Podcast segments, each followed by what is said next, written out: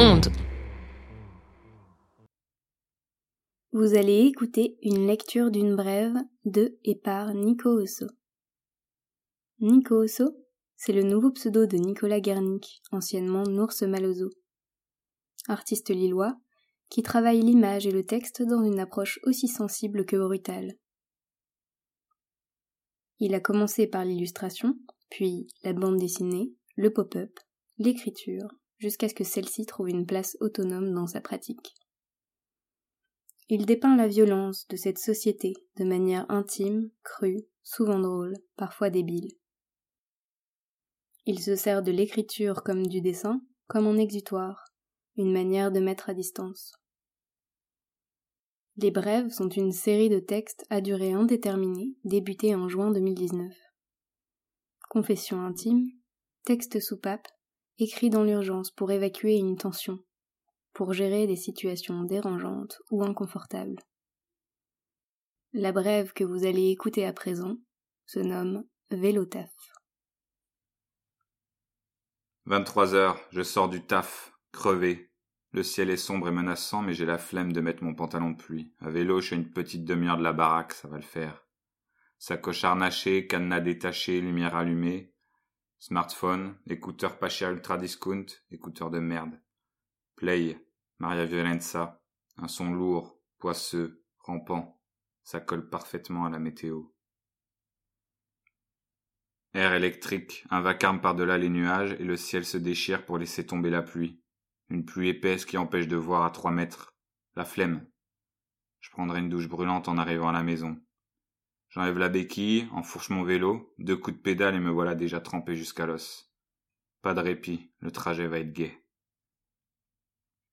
La pluie tabasse le sol sans faiblir. Dans ce chaos diluvien, je me sens seul, unique, vivant.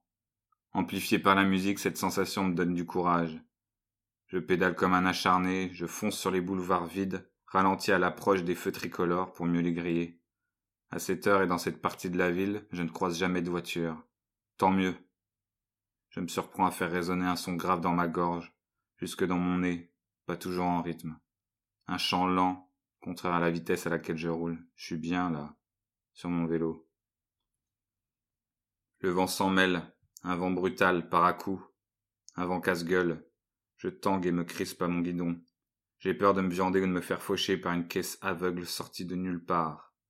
Je ne veux pas crever comme ça, pas un soir en rentrant du taf, pas d'une mort laide, froide, sans magie. La spirale s'enclenche et les pensées s'alignent au chaos crachoté dans mes oreilles. Des pensées pesantes. Ce boulot, grosse déception. J'y ai cru, putain. Qu'est-ce que j'y ai cru? Moi qui cherchais un job alimentaire pour me remettre au dessin, voilà qu'il suce toute mon énergie. Heureusement que je bosse à mi-temps. Mais finalement, ça gangrène tout le reste. Animateur. La bonne blague. Animateur pour la paye et éduque pour le fond. Et putain que c'est procédurier. Toute cette paperasse à la con pour organiser une activité avec un semblant de liberté. C'est foireux leur truc, plein de bonnes intentions, mais totalement foireux. Quel gaspillage d'énergie. Quand je me retrouve avec les résidents pour l'activité tant attendue, j'ai plus de jus alors je leur sers un simulacre fade et sans vie de ce que l'on peut attendre d'une animation. Pas vraiment l'idée que je me fais de la pédagogie, ni de l'accompagnement. Je finis chaque jour cramé, stressé, et avec un grand sentiment de vide. J'ai l'impression de faire pire que mieux.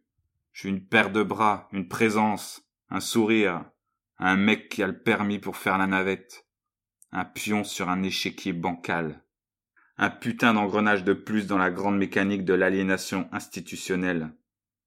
Mes ruminations dévient, je pense à mon père. Son foyer est tellement pire que celui-ci. Un taudis déglingué, inerte, isolé. Tu m'étonnes qu'il devienne taré et hargneux là-dedans. Chaque visite que je lui rends ressemble à un triste spectacle dont je connais déjà la fin. Un spectacle qui fait remonter toute ma colère. Un spectacle qui me rappelle toute mon impuissance. Je tourne et m'engouffre dans la rue Mexico. Encore quelques coups de pédale et j'arriverai à la coloc. Encore quelques minutes avant de me glisser sous la douche. Une douche brûlante comme un bouton reset.